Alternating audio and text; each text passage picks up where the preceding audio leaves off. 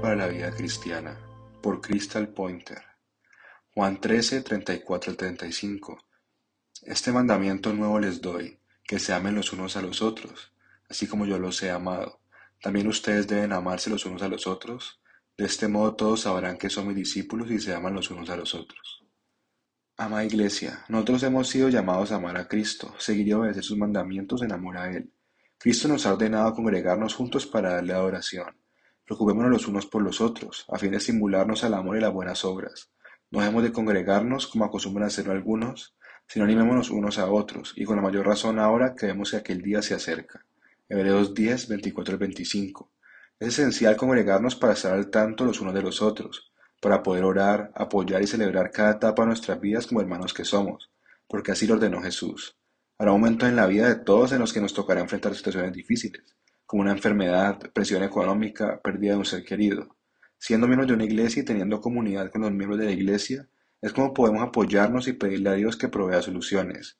Siempre humildes y amables, pacientes, tolerantes unos con otros en amor. Esfuércense por mantener la unidad del Espíritu mediante el vínculo de la paz. Efesios 4, 2 al 3. Hermanos, te animo a que no solo asistas a la iglesia los días domingos, sino que también puedas ser parte de un discipulado para que así después puedas discipular a otros. Tomar tiempo de tu vida para ser enseñado a enseñar la palabra de Dios.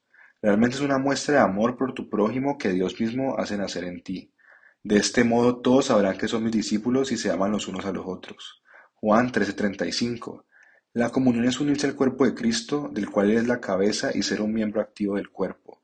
Cada miembro tiene un rol que contribuye al cuerpo pues es la enseñanza, el servicio, la generosidad, entre muchos otros. Cada obra y talento no simplemente contribuye al cuerpo, sino que lo hace con humildad y amor por Cristo.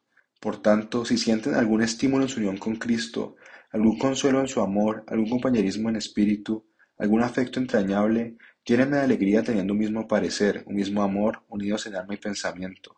No hagan nada por egoísmo o vanidad, más bien con humildad consideren a los demás como superiores a ustedes mismos. Cada uno debe velar no solo por sus propios intereses, sino también por los intereses de los demás. Filipenses 2, 1 al 4. Alégrense, queridos hermanos, porque Dios nos ha unido a su familia con su sangre y porque Él es la cabeza de este cuerpo. Gocémonos en tener hermanos que se unan en tiempos de dificultad y en medio de todo, poder alabar junto a nuestro Señor y Salvador. Por lo tanto, esforcémonos por promover todo lo que conduzca a la paz y la mutua edificación. Romanos 14, 19. Los animo, amada Iglesia, que se sigan congregando y no olviden el precio que ha sido pagado, para que nosotros pecadores recibamos redención, gracia y paz.